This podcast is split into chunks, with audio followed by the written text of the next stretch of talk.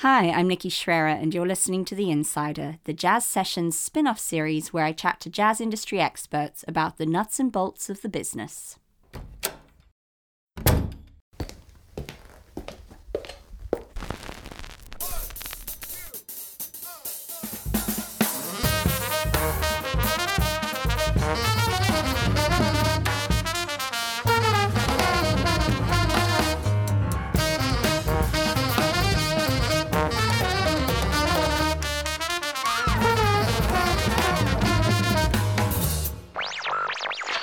Lesson 1 Basic Hip. Today's guest is the award winning producer Matt Pierson. Matt's discography is studded with the brightest stars in contemporary jazz Brad Mehldau, Joshua Redman, Pat Metheny, Jane Monheit, and countless others. He led Blue Note's marketing and A&R departments before taking up the post of running jazz A&R for Warner Brothers Records. Matt continues to produce albums for musicians ranging from Bria Skonberg and Pasquale Grasso to Samara Joy. Matt, welcome to The Insider. Hello, Nikki. Great. Great to be here. Such a pleasure to chat to you. And I'm going to dive in with a question that I think maybe doesn't get discussed enough um, with people who would know, which is if somebody asked you, what is the role of a producer? What would you say? Well, Nikki, I think I think that, that the funny thing about it is that I've produced 130 whatever recordings, and every single one is different every single artist is different and then every single project by every artist is different. So the role changes from project to project. It's you you fill whatever position is required to get the end result. So that end result by definition is realizing the artist's vision on time and on budget is like the traditional you know definition of it but depending on the artist, all of all of the steps that go into that are all very, very different. So the job itself, in some cases, when I've worked with jazz musicians who have a working band, it's just check out the gigs, take some notes, give them a little input about what tunes to definitely record versus others, set up the session, be involved with the engineer, and and be involved in the technical decisions about microphones and setup and all that overseeing the recording session, giving input about takes, all of that kind of stuff. And then after the session's done, editing and mixing and mastering the project. With other kinds of projects, um, I work with a lot of vocalists, for example.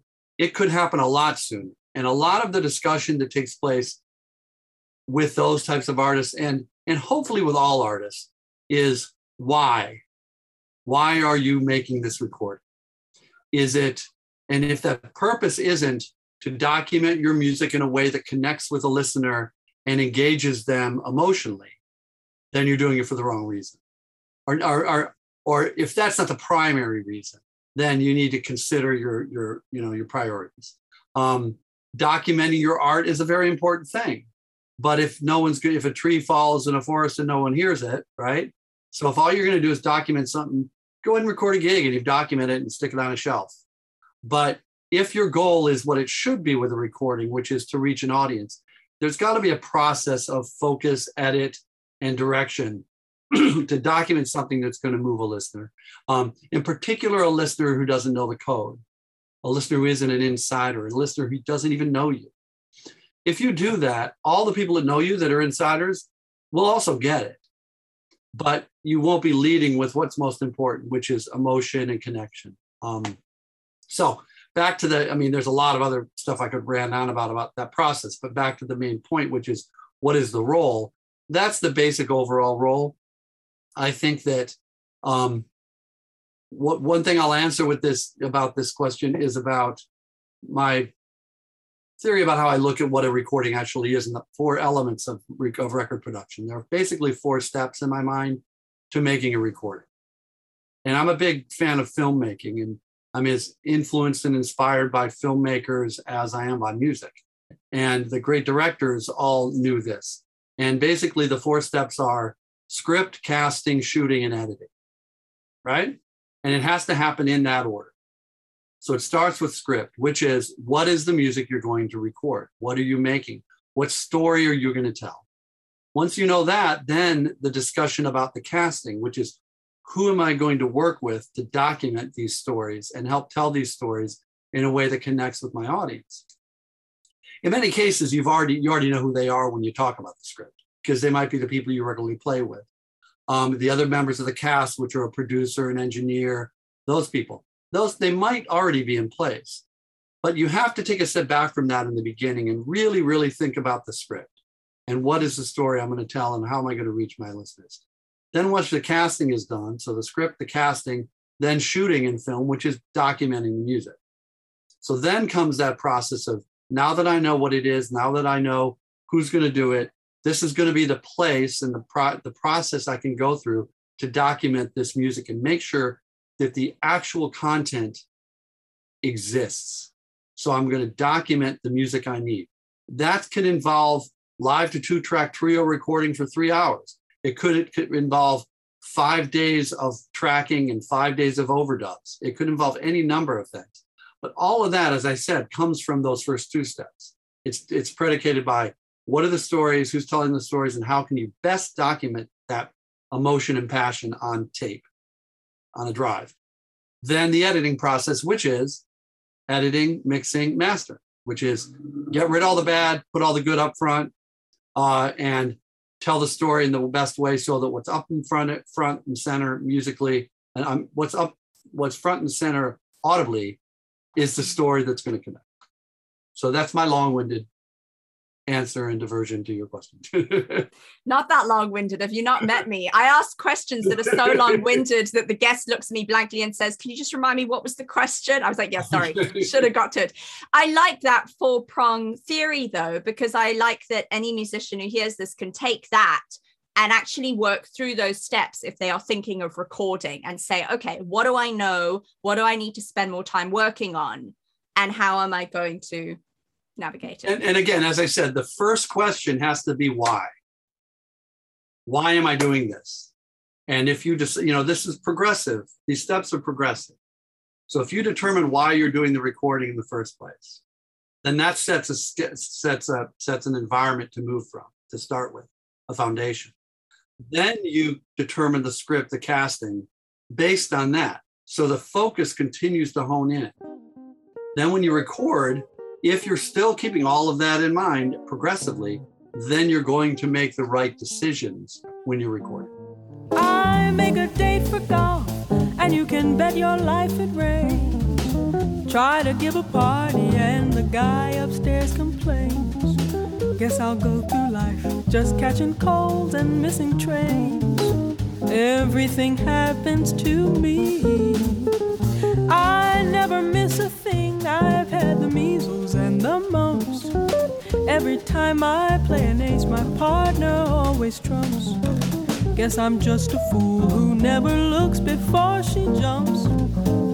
Everything happens to me. At first, I thought that you could break this jinx for me. That love could turn the trick to end despair. But now I just can't fool this head that thinks for me. Mortgaged all my castles in the air. I have telegraphed and phoned, sent an airmail special too. Your answer was goodbye, and there was even postage due. Fell in love just once, and then it had to be with you. Everything happens to me.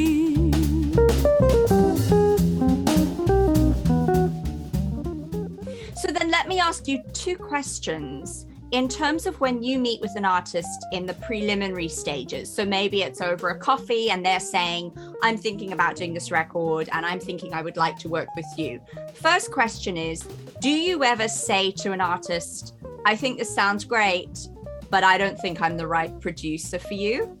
Second question Do you ever say to them, I want to work with you on this, but I think that you need to spend a little bit more time, or we need to work together on getting you a better answer as to why you're not quite there yet? Um, you both happen. Um, I certainly know my my strengths and weaknesses. I know my limitations as a producer. Um, when people talk about producers, like if I talk to my daughters about what a producer is, they assume that a producer makes beats. So, you know, the, yeah, and, and and not that I haven't been involved in recordings where there was programming involved, which I have. I just don't do it. I hire someone who's a professional at that. Um, but yeah, it, the first question is what is why what do you why are you recording and what is your vision for what you need to do? And I get to know the artist personally and determine what's front and center important for them to to to to, to document. Um, it, there have definitely been cases where I've had the meeting. I I like challenges, so it's not that often that I say, you know, I'm not your guy. It's more often that I'll say, here's what I think would make a lot of sense for you. Now think about that, and if you're interested in working together, great. That happens a lot more because I think that that's more productive for me. Um, if I don't work with someone, I still want to have an opportunity to be of service. So, um, you know, I can't, not going to name any names, but there are artists that are well known that I've met with and not worked with, um, who, you know, what I had to say to them wasn't what they wanted to hear. Okay. I mean, if you get together with with musicians and you have, if, if I have a certain, I'll give you an example, not of the artist, but the situation. Um, I go into a situation having a vision for what I think could make sense for that artist. It's flexible, but there are a couple of things usually that are kind of set for me. So one of those is quality of musicians. Um, and it's a when I say quality, it's not just technical ability or experience or anything. It is also relationships. So with a lot of artists, they have musicians they've worked with a lot. And an, a musician you have a great simpatico relationship who's not a great musician could be very equal to a genius who you never met. That decision, and it's funny with your project, we had a combination of those, right? We had someone you've worked, you knew well, someone you didn't know as well, and it filled in based on uh, the songs that made sense for those people, and it fleshed out the way it did. Um, the, in this case, it'll be like I, I've met with artists where I've heard their band, and I'm like, this is a sad ass band. And I know I, I can hear what it is the artist is getting from them. Now, in some cases, what they're getting is comfort and safety, which is not good. I mean, it's good to have a certain amount of comfortable being comfortable, but it also is important to surround yourself with people that kick your ass. You should never be the best musician in the room. So when I hear an artist who has a band that's weaker than them and is just loyal to them, then it's often the case where I'll say, listen, we need to talk about this. I understand what you're hearing. If you want to do a live record with these guys, that could be cool. However, what about getting together with some other musicians and trying? Perhaps a combination. Maybe your piano player is someone who gives you something that knows your language inside and out that's really essential to you. But you understand for me, though, if we're recording, we might want to talk about a bass drum combination that's going to bring to the table a whole other world of experience and inspire you to do something even fresher. So those discussions have happened and I've not been hired. And then there's there are times that I have been hired. So that that's more likely going to happen. Um, there's also all these always that question with a lot of jazz artists about about the script, about what are the tunes you want to record and there are a lot of artists that that feel strongly about their compositions and very often in the jazz and jazz adjacent genres original songs are not always the most impactful because it's either very often for example it could be a jazz musician who's writing something that gives them an opportunity to improvise so there are certain sorts of changes that they love to play over a form they like to play over a groove they like to play over so they write changes in a groove and they come up with some melody for it. Well, to the listener, it's going to start with melody. The most important listener, which is the uninitiated listener. So um, some of those songs. And the other thing that artists often do is their instincts is going to be to record something that might impress their friends and other musicians. In addition, many artists are not comfortable being um, vulnerable. And there might be a, an original composition. Like artists have played for me, let's say there are five original tunes, and there'll be one of them that I'm like, that's the one. It just gets me. And I'll say, you got to record tune B. And they're like, oh no, man, I wrote that about my ex girlfriend. I'm like, I don't care what, you wrote about it. You documented something emotionally that is going to connect with the listener. Okay, there might be a lyric that a lyricist has written that was about someone that they don't want to think about. And it's like, yeah, but you have to understand that that moment in time for you created a vulnerability and emotional connectiveness that can the listener can connect with. Please consider that. So that you know, so for that first one, yeah, I, I usually don't say I'm not the right guy. Um, if if that's the case, I usually end up not having the meeting because I'll I'll have an initial discussion or initial. I'll look at their existing recordings. I'll think about it, and if it's someone who is a hip hop artist, um, you know, but I've worked with a lot of singer songwriters and soul artists, and a lot of certainly jazz and Broadway and singer songwriter types, all that. Um, but you know, if it's a rock band, they're not going to call me anyway. Now, the second thing you said, which is uh, um, saying to them they need some time to get it together. Yeah. And do you step in and say, but I'll help you? Or do you say, go away, think about it, and then come back to me? What I usually offer in those kinds of situations is um, a lot of times artists need a deadline. So, uh, for example, there's an artist I'm going to be working with early next year. And this artist and I discussed doing a project together. And uh, he had a particular idea of the kinds of tunes. And it, see, it seems to make sense, but it's going to take time to do a lot of song research and a lot of work to find the right. He's not a composer, he's an interpreter. To find the right stories that he can personally connect with that seem as if he had written them, and that the songs fit together conceptually. So at that point, because I'm an A&R guy and I'm a song guy, I would say, let's spend six months getting this project together. And then I'd work with them. But during that period, it's like, you go ahead and send me a playlist of 30 songs when you're ready. I'll send I'll send you a playlist of 30 songs. And let's settle on 15 we agree about. So that whole pre-production process is important. So so yeah, um now part B of that answer about do I tell them to spend time getting it together?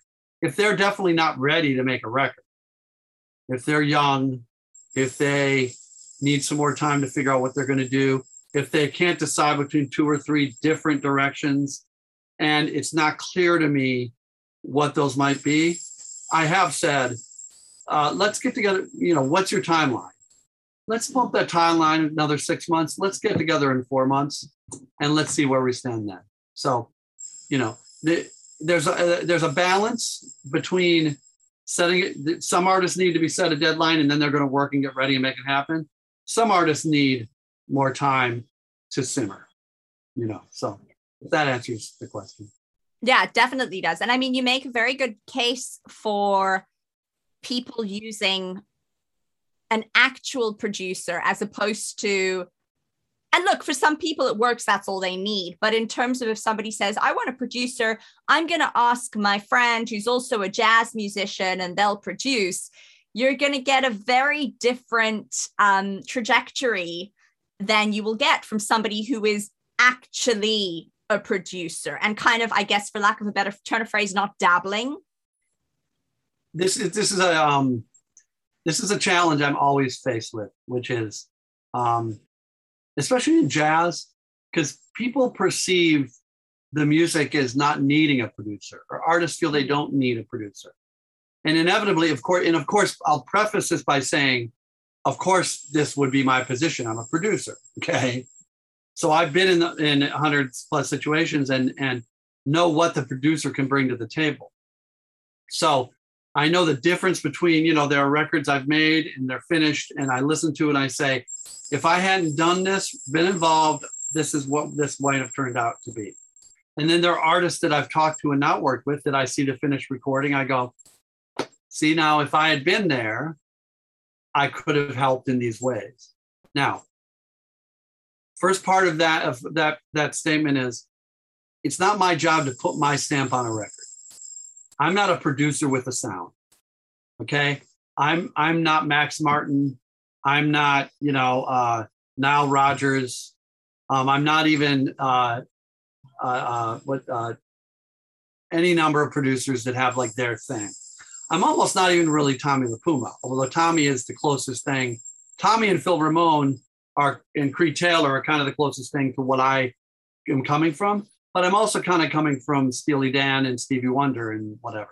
But the the the the role of the producer is um, is to realize the artist division, not their own vision. So I don't go into something with my sound in mind. And when I go into a project, I'm not trying to put my stamp on it. That's why if you listen to my discography, you could listen to a Joshua Redman or a Brad Mehldau record, then a Shane, Shayna Steele's record, or Robert Randolph's record, or Laura Benanti's record, or Samara Joy's record. You know, all and it's a lot of different shit. Okay, um, Becca Stevens' Weightless, like these are all different projects, but that's proof that I'm doing my job. And all I've done is try to work to the art with the artist and pull out of it what's special about them and put that front and center. Um, so, um, so I think, how do I put this? Inevitably, an artist needs a translator, in my opinion. Now, since I'm a translator for a living, perhaps maybe that's why I would say that. However, if you speak French and you want to reach someone in English, you better have a translator. So, what I'm talking about is as an artist, generally speaking, an artist is the only person who hears mu- their music the way they hear it. Their ears are the only ears of billions of people that are going to hear the music that way. For an artist to be so presumptuous, and I don't mean that in a negative way necessarily, presumptuous meaning for them to presume that any other person is going to hear their story the way they might hear it, is, is it doesn't make any sense. There has to be a process to say, okay, how can this story be heard by someone else? and, you know, in any art form, that happens. In filmmaking, if you wrote the script, you need a director. Every now and then, there's a writer director, you know, who can have a vision, a Wes Anderson, let's say, who's going to have that combination of vision. But they're going to need people around them to fill in the blanks. Orson Welles needed some people to fill in the blanks, right? So, you know, um, I think that that piece of it, and then many those blanks, basically filling those blanks, is about how is this going to be translated to a list to an audience. So yeah. if that if that addresses that again, I the whole idea of getting a friend musician to re, you know the thing about musicians producing other musicians, there are cases where that can work. Um, however, uh, if you're a musician or an artist and you walk into a recording studio, your set of experiences are only your set of experiences. And sometimes there's an artist who's been on a lot of kinds of projects, done a lot of kinds of things, and knows how to be of service to a project, and that can be functional. In my opinion, that function isn't really always producing. It could be co-writing or co-arranging. It could just be a member of the band. Um, it could be a set of ears you trust. But if you're going to have a set of ears you trust, and that set of ears is required to communicate your vision to an audience, you need to seriously consider the value of that those ears if it's another artist. Are you saying, I want to reach this reach this artist's audience? Are you going to say this artist self-produces and therefore they know how to reach an audience with their music, perhaps they will with mine? Well, that doesn't make any sense because it's two different languages, right?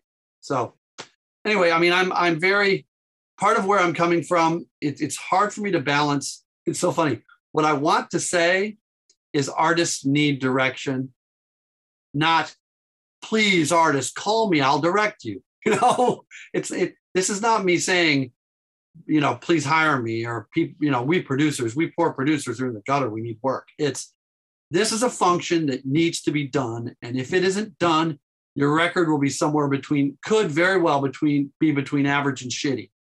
And hmm. possibly most importantly it won't connect with a listener. It will only connect with the people who you already know who are already going to get the music for free are already going to show up to your gigs and are going to pat you on the back or give you a bro hug that's not what you want you want to be on a playlist on spotify you want to get called to be on a festival that isn't just a jazz festival you want to expand your audience. You want critics to write about you that aren't just the inside jazz guys saying, he is the new voice that sounds like an extension of, you know, Keith Jarrett and Cecil Taylor. It's like, who gives a shit? Is this person telling a story that to someone who doesn't know who Cecil Taylor is? So, there. No, I agree with you. I like your analogies. And I, I do agree with you as well on the point that for some reason, jazz musicians often forego a producer. Sure, look, if there are financial constraints, like 100%, sure. Uh, you know, it's understandable, but they often don't even consider it. If they're putting together a budget, if they're applying for a grant, they don't even factor that in. And um, I agree with you. People need direction. And I think that they'd be absolutely astounded if they had the opportunity to hear a project from concept to realization that they did without a producer and then did the same project but with the guidance of a producer who was the right well, fit as a producer i mean wouldn't well, that be the that cliche that's like uh, i can't afford a producer and the answer is you can't afford not to have a producer like that's and and and the funny thing about the money thing is people make those assumptions without even asking. I mean, I've I've done projects unbelievably reasonably, and I'm extremely uh, budget conscious. Uh, my goal is I will more than pay for myself by what by money I save and the and the priorities that I set that make the dollars end up in the music. So and I and I can vouch for you because disclaimer, I wasn't going to bring it up, but Matt did reference it earlier that he produced an album um, for me once, and yeah, I think I paid you. It was like two dollars, so it was it was a real steal. So just his email address is, and he is he's the budget. I mean, part of part of what's funny is this is one of the funny things about producing is when you talk to someone who hasn't really made a record before, they have no idea what it costs to make a record. So if you take a recording, for example, where an artist comes to the table and they say, I'm going to spend $10,000 making my record. And I've talked to them about what it is they want to do. Inevitably, if I'm going to get paid $2,000 of that, and this is totally hypothetical, okay? But if I were to go into that situation and say, you, are going to spend $10,000 and I'm going to get $2,000, I would only do that if I knew they were going to get a $12,000 record out. Okay. Like that, that's my goal. I'm not here to, I'm here to be added value. And if I'm not going to be added value, I shouldn't be involved. I need to prove my myself. And that's not just that's two different things. It's art and commerce. So on the on the art side, I'm going to bring something to the table that's going to make it a better record, that's going to reach your listener, that's going to give my experience with a variety of kinds of artists and decades in the business, that's going to contribute to the process and give you information and direction. And on the same side, the commerce side, I'm going to make sure you're not wasting money and that every dollar that's spent is directed towards better realizing your vision. So that's why, anyway, it's, it's funny that they say, well, like, I, I'm not going to call because I can't afford a producer. Maybe you can't. I mean, if you're making a $30,000, a $3,000 record and you're, you're calling in your friends to play on the record and you could afford six hours in a recording studio and your friend's going to mix it, I can't be of any help there. I mean, I'm happy to meet with you and give you some feedback about your tunes, but you know.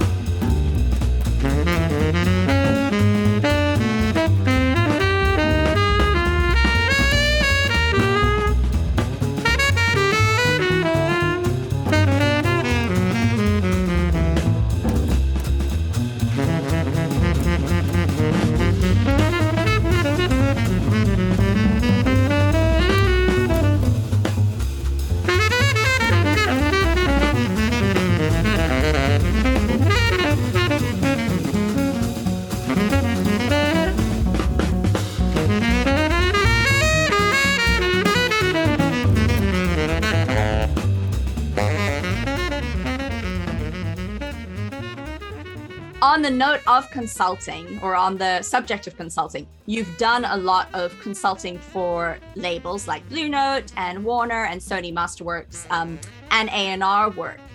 What has that work entailed, and how has it affected or informed any producing that you have done while you were there or after the fact? Well, first of all, I mean, obviously, I began after being a professional musician. I, I started at Blue Note Records at 28, and uh, when I, you know, I was at Blue Note for four years, then I was at Warner for 13 years. Um, uh, my goal was to get into the record industry because I felt that, first of all, my skill set was, uh, you know, adapt was what what made sense. Like I was a musician, I'd been in recording studios, I worked in retail and radio, and was a writer, and I did a lot. I had a lot a skill set that I felt made it appropriate for me to get into A and R and producing.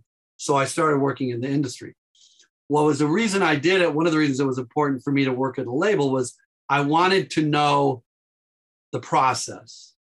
It was like uh, the devil you know, right? So since I had had experience in all in all aspects of the industry, once I got into the business, what was fantastic was Bruce Lundvall gave me a lot of opportunities where I was A&R and marketing. I was producing, I was also doing marketing budgets, I was also overseeing artwork, I had promotion and publicity people working with me. I was understanding all the parts of the industry. So when I would make a recording, I'd be have in mind all these people that are going to have their hands on it after it's handed in. And when I got to Warner Brothers, eventually ended up running the jazz division. That's what I loved about it because I had a staff of people handling marketing, promotion, publicity, uh, sales, all these different issues. And we were part of a large company where there was also video and international and all these other elements, and eventually social media.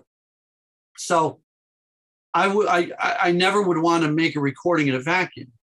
So the thought would be when I make a record, I can't shut off my knowledge. So I, I've always, from that point, always wanted to remain completely as up to date as possible about where the industry is, and so an artist will come to me and be able to know that I'm not just making a, music, we're making a product and need to understand what's going on on the outside. A- after I left uh, Warner and the business started shrink, had started shrinking and changing, and I've done a whole variety of consultancies with, you know, Mosaic and Pottery Barn and and uh, Rhino, a lot of catalog stuff, and then frontline stuff, and you know, and while I'm also independent producing. So whenever I would do a certain recording, when I worked with Kirk Whalum and we did a Donny Hathaway project, this beautiful, you know, everything is everything project. My vision for that project was balancing art and commerce. It was certainly about this is music that works for Kirk Whalum. And this is musicians who work for Kirk. And this is the project that's good for him now. I think it will reach the audience. But how do I make sure that in doing that, we're going to deliver the label the tools that they need to be able to reach people with that vision? So, all of each time, all along the process in, in the business, I've tried to do that. One of the things I learned during Sony, the years I worked with Sony recently, which was right on the transition towards the total domination of streaming. And one of the things that I learned from that and what I was inspired to do was two things artistically that connected the dot between the mute, the art and commerce. It connected the dot between what is this project, what is this vision, and how can I take advantage of the current industry to reach the audience. One was uh, a project called New Masters, um, which we only we we I still hope to do more of them. We only did one of them, but it, what what it was was um, uh, New Masters reworks, and it was basically cover songs. Uh, it was an EP of five singles that featured Keyon Harrold, Immanuel Wilkins, Sullivan Fortner, Eric Harland, Burniss Travis, and, and Gilad Hekselman. And each one of the guys, it's six of them, we did six tunes. Each song was a current cover song. So it was Drake and Cardi B and Childish Gambino and stuff like that. And it was them within their vision and within a collaborative musical atmosphere with that group of people together realizing their vision on songs that were familiar pop songs. So then that got released through Sony Masterworks and they worked those tracks to streaming. And so the goal was without compromising their music, how can we get things placed on playlists? And then if it gets on a playlist, each of those artists' names are in the metadata and they could get directed back to those artists. Um, the other one that I'm working with now still, which is Pasquale Grasso. My feeling with Pasquale when I started working with him a few years ago was incredible, the greatest guitar player on the planet. It just is a jazz guitar player. Nothing can touch the guy. It's not just what he does technically, it's the passion and emotion in his playing, yada, yada, yada. And I knew he was a fantastic solo guitar player. So the vision was to sign him and record literally 50 solo guitar tracks. Five zero. We actually did 51. Um, and release them in EP form, five tracks at a time, every couple of months. And each couple of months, you put out the EP of Pasquale. So it was solo ballads, solo standards, solo monk, solo Bud Powell. Okay. Uh, solo holiday. We did holiday songs. And each time Sony would put out the five track EP, have a target track come out beforehand, get it on playlists. And then within a couple of months, once that ran its course, we had another one and another one. Um, this is an idea of combining what I know about the history of the music business with what the business is now back in the 40s, in the 50s, and into the 60s, artists would make six, seven records a year. Like how many records did Johnny Mathis make in 1960? Right? You know, how many recordings did Hank Mobley make in 1959? Like, think about some of these artists. How many records did Miles make between 1955 and 1970? So there is, if there, if it's possible, if the music's engaging, releasing more than a record every year and a half or two years can make sense. So I felt that about Pasquale because of the audience. And I felt that because of the streaming, the non physical market, we could afford to do this. And we could build up repertoire on the platforms that the cumulative effect would be substantial. So by the time. How, sorry, how many sessions did it take to record the 51 solo guitar I believe tracks? it was five. It ended up being five, four or five, four and a half, something like that. I can't remember. You know, I mean, each day. And again, when we went in, we wouldn't go in and do a session of all ballads. Like the idea was we'd go in and we'd record a dozen songs. And he'd prepare those dozen songs and they would be from each of the categories. But once we recorded it all, then we released them in focused, you know, meals, right? So the point is that by the time it got to the end of that last uh, uh, solo guitar project, we're over we're over 10 million streams with Pasquale Grasso. Now, that's a big number in the jazz world. Now, it is now it is cumulative over all of those tracks, but what it's proof of is that not only did a few of the tracks, a few of them, like we did "What Are You Doing New Year's Eve" on the Holiday Project, that accounts for you know over 20% of the streams because it got on a couple of holiday playlists. But what we also know is by getting on those holiday playlists, that song got people to click through and check out Pasquale Grasso. Whether it was the holiday EP and then maybe the ballads. So it built this infrastructure for him that cumulatively have, has added up to a body of work musically that people are talking about. So we're feeding the jazz market and showing how great he is and documenting his music, showing a commitment to his art, but at the same time creating enough content that builds this total number of streams worldwide. So that's the case that where the business helped the A&R and the A&R has helped the business. So now the new record, which just came out a couple weeks ago, which is Pasquale Plays Duke, is a Duke Ellington record. It has five solo guitar tracks on it, but it also has five songs with his trio that are trio songs and it's got a guest vocal by Samara Joy and a guest vocal by by Sheila Jordan. So now it's all of a sudden after all of this, there's a full album of Pasquale doing a lot of different things to deliver. Not so now we've got people's focus. We've got solo stuff for if, what you came for was the solo stuff, we still give you that. But most importantly, through all of this, is every single thing we've done has, has led with his talent and who he is as an artist. So anyway, very sorry about very long-winded answer, but what it is is once in, in my communication with Sony still and with friends of mine that are in the industry with other companies and staying in touch with whether it's Lydia Liebman or Don Lucoff or Neil Sapper or other people in the industry that have ridden the wave as I have and are still in it.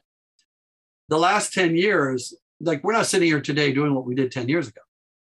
So that that's my goal. I want to be able to sit down with an artist and say, at the end of the day, someone's going to have to hear this music.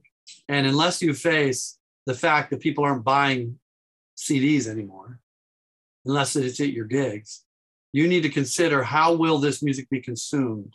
In what platform will it be exposed? And how will people generate revenue for you? And it's all about streaming. To a certain degree, it's direct to fan stuff, whether that's the Patreons or, you know, those those of the world, um, GoFundMe's and those things.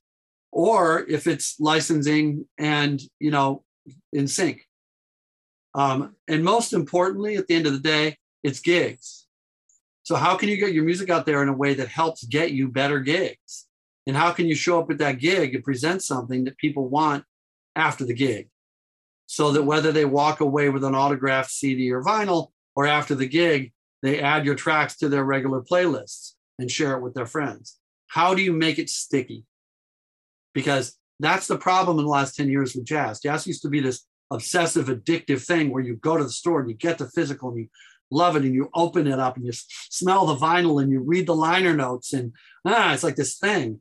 That can still happen, but by and large, music is very passive these days. So our goal is how do we transition it back into being an active experience for the listener? That it's not just passive listening. And back the last thing I'll say about this, which is when you talk about streaming, that's the most important issue we deal with with streaming.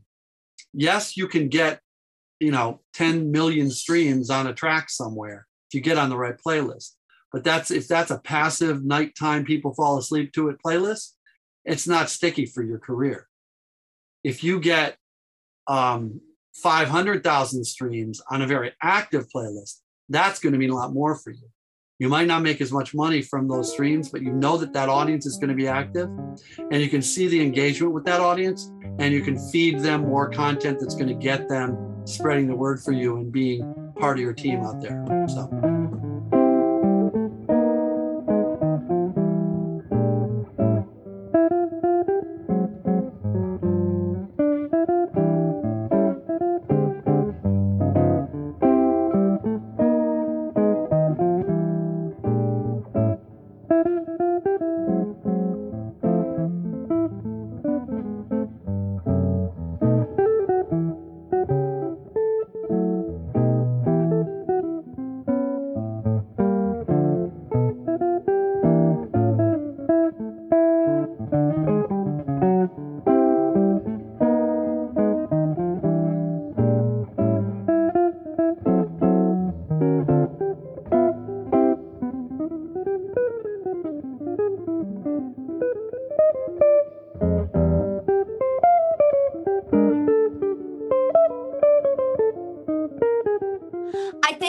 I think that Pasquale EP strategy thing is absolutely fascinating. Would you try that strategy with another artist now that you've done it with him?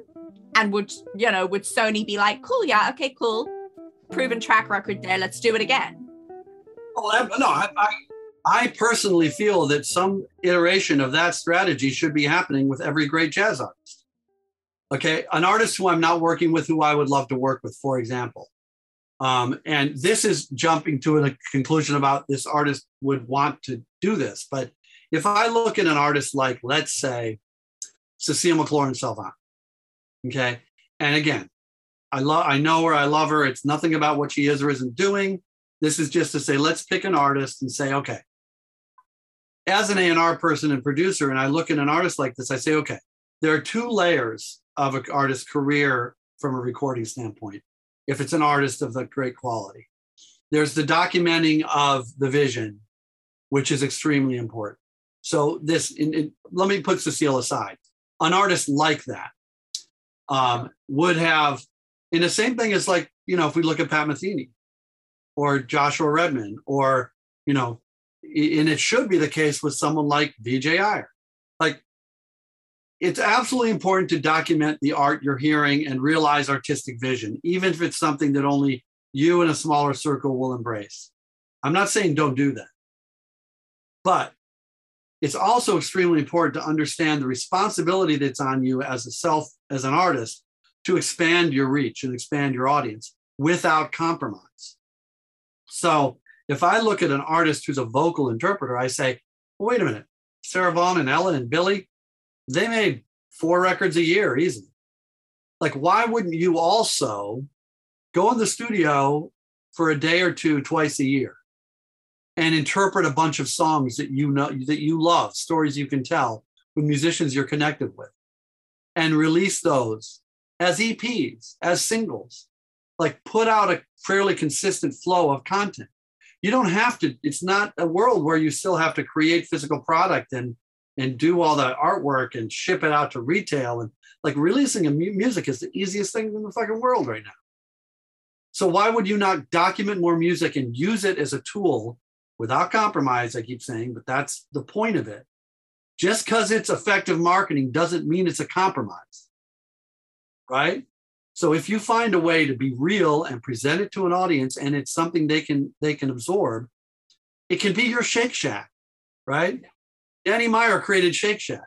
Now it's not necessary that necessarily true that people go to Shake Shack are then going to go to Union Square Cafe or Gramercy Tavern or whatever. But the point is that the quality of the food and the and the the marketability of it and the stickiness of that to bring people in and give them something they want without compromise is still realizing your vision. So uh, many artists, I think, would be well served to consider this kind of approach, not just this kind of approach. I mean, there are other things to do, but because of the way streaming works, I think that it offers an opportunity to do that, to do singles, to do EPs, to do conceptual recordings, to do collaborations.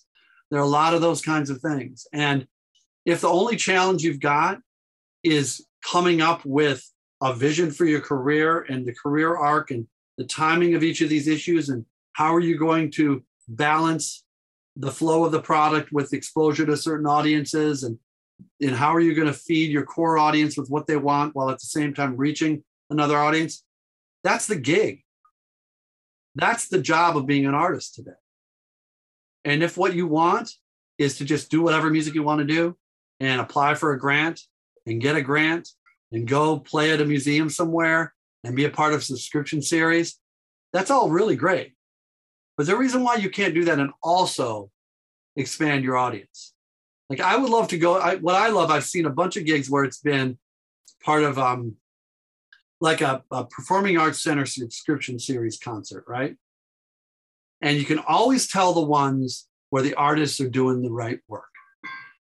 So I'll go to one and it'll be everyone around me. I know that they come to all the records in the series, concerts in the series, and they're all of it, they're all just the local art supporters from that community.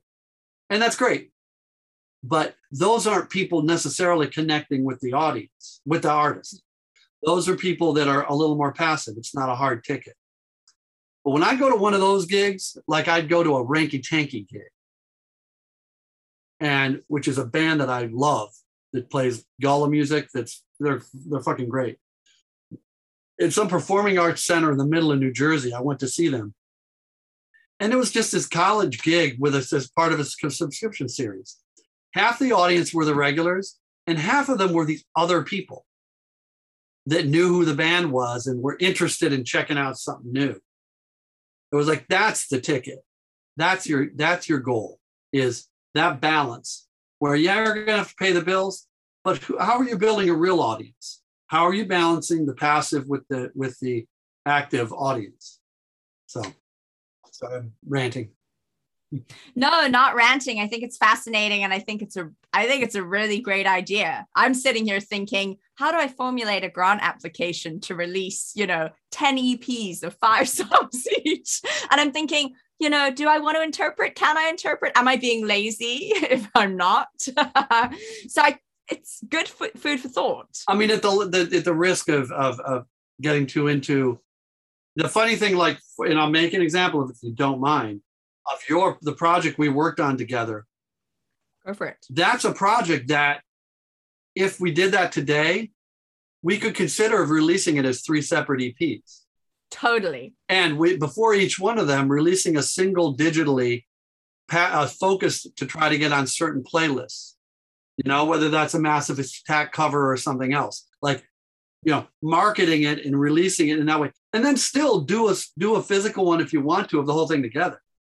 Yeah. But from a promotion, marketing, streaming standpoint, that's content that could be positioned much more effectively today than when you release the album. So I just do want to tell listeners because uh, besides the fact that it's my album and Matt produced it, conceptually it does tie into what you're saying and that is such an interesting that's the comparison that most artists don't have the luxury of making you know going back revisiting and saying well how would we do this today? But it was voice piano duets three pianists and each pianist duetted on i think four tunes and i think there were 12 tunes in total but each pianist covered a song that was an original, a song that was a jazz standard, reimagined, often too slow, um, and also. That's on me. Terrible tempo setter for life. Uh, and also a cover of a song that was a popular song. So Matt referenced Massive Attack. There was the Beatles. Um, there was Labi Siffre. So they each got one of those. So it, it would make a really interesting, yeah, rollout if we split it into three EPs or something.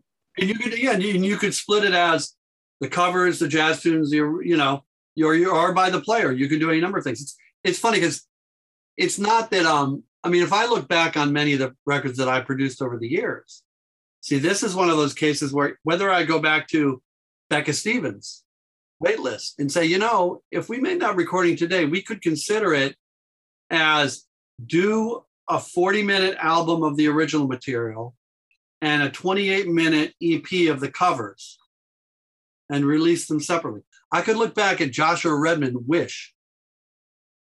And that's a record that was, you know, it's I won't go into the whole story, but the idea of his initial recording was half the record would be with his band and half would be with this all-star band with Metheny, Billy Higgins, and Charlie Haden.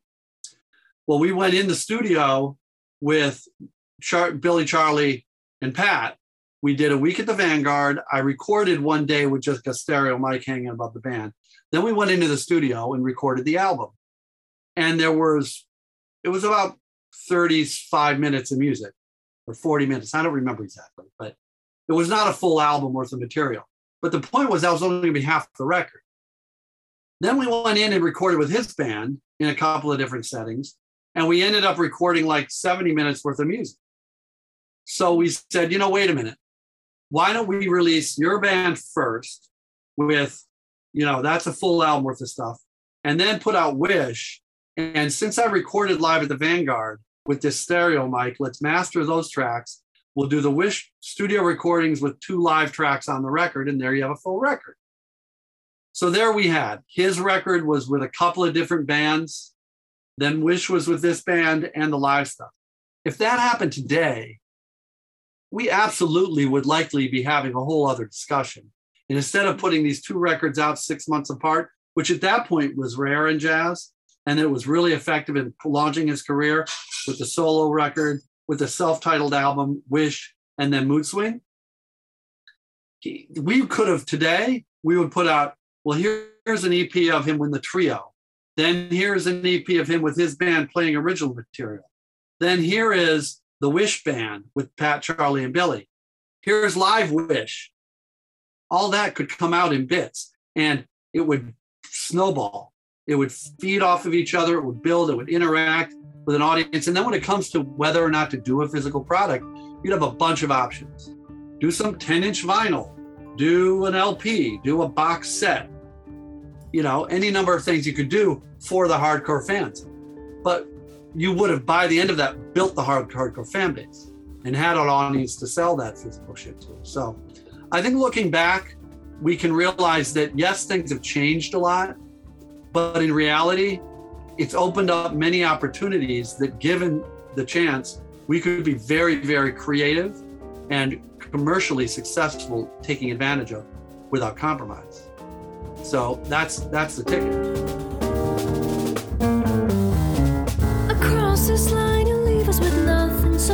Mister, it's time to talk. I need a room to walk. See if there's something wrong with your plan. Staying right where I am.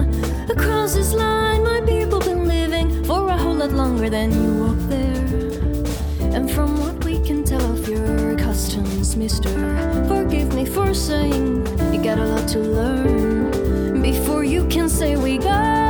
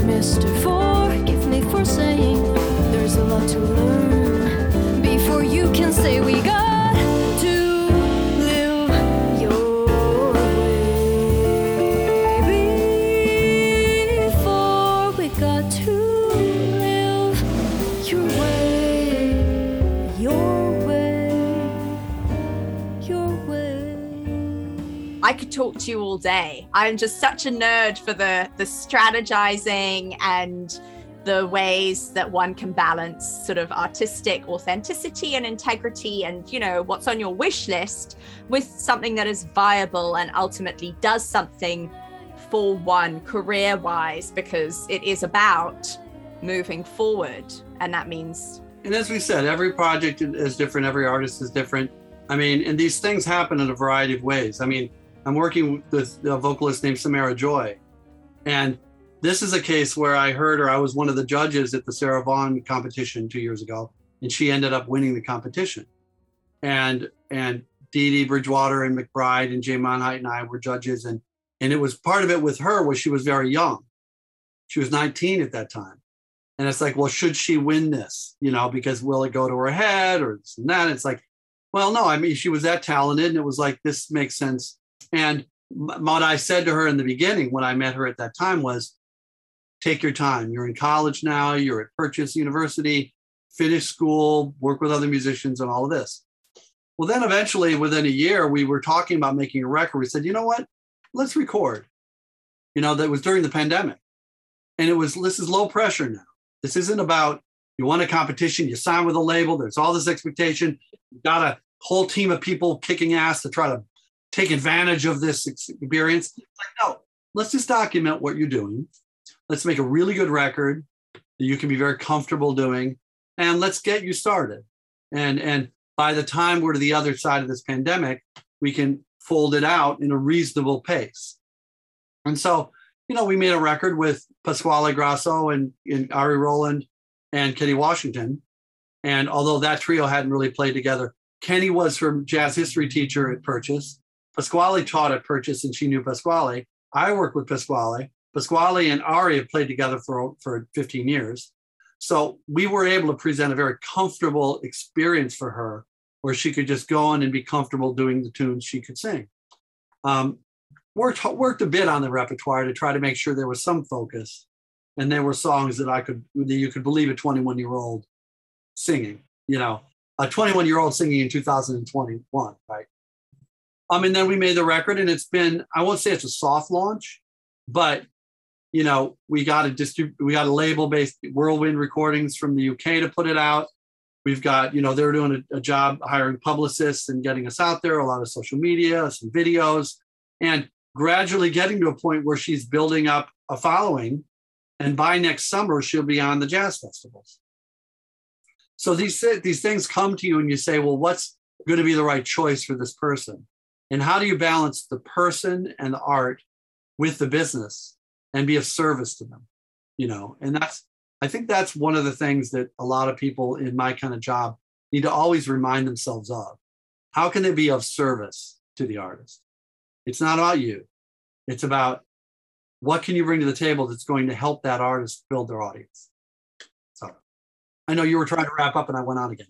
So No, no, no. But I think that's such a lovely um thought on which to end because again i also forget about the fact that maybe someone will listen to this and they're an aspiring producer and they're studying whatever at university and they'll come away with this being like oh i never thought about it like that oh i'd really like to try and you know do that or learn Yeah, about yeah. that so um just remember me when you get emails and you start mentoring young producers uh because i'd like commission Okay. so well, Matt- you know, ten percent of nothing is nothing. So Well, I mean, considering that I paid you two dollars to produce my album, I'd say we're even. It's fine.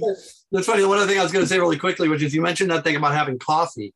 I mean, that's one of those funny things I have. Like, there are people that call and say, "Hey, can I get together with you? I'll buy you a cup of coffee. I want to bend your ear." And I usually end up kind of doing it, but then it's an awkward conversation always because, know, and this is not to say that I've got proprietary information that's exclusive to my experience, but at the same time, I'm like, you know, I don't really want to get together with you and tell you how to do what I do so you can do it and not hire me. And, and that that isn't because isn't mainly because I, I want the work. It's because um, you know, handing a chainsaw to a five-year-old isn't going to end up cutting down trees, right? That's the thing. It's like my my you know, I'd like to think that my life experience and what my you know uh, skill set is is what I bring to the table. It's not just the answers to those questions. It's actually in the the you know it's it's in the proof of the actual happening. It's the situation comes up and you respond to that situation and you provide the service at that time. So so yeah, that's it. Nothing but sage wisdom and the best of food and movie analogies from Matt Pierson. I can't thank you enough, Matt, for talking to me for the insider and yeah, just giving us time and wisdom. it's been a great pleasure. I hope to stay in touch and, and please, if anyone wants to reach out, they can find me. Little bird, little bird, little bird, what you hear?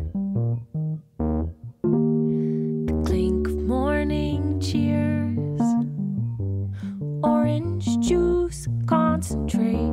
Crossword puzzles start to grade. One across, four letter word, it's just not sitting. Little bird, little bird, little bird, what do you see? Picture perfect scene. Two tone manicured. The garden's wearing haute couture. It's hiding something. It's trying too hard, hiding something. It's trying too hard. Little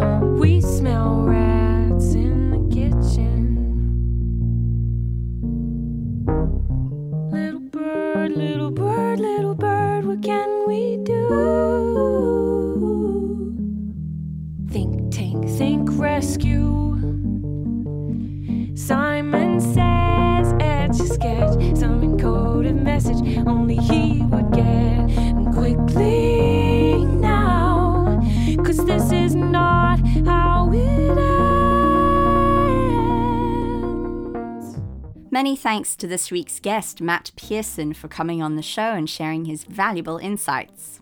I will make a note of all tracks played during today's episode in the show notes for the episode, as well as any other links mentioned during conversation. The Insider is a spin off series to the jazz session that I created in order to chat to jazz industry experts about the work that they do and the musicians who inspire them. The Insider is available to Patreon members at the $10 per month tier in advance of the episodes being available to the public on all podcast platforms. If you want to support the podcast, the best way to do that is to head to thejazzsession.com slash join thejazzsession.com slash join to find out how you can become a patron today. Feel free to rate, review, subscribe wherever you get your podcasts, and find me on Twitter, Facebook, and Instagram. Check out the Jazz Sessions YouTube channel for video excerpts of interviews with this season's guests. Thank you for listening. I'm Nikki Schrerer, and I'll see you soon.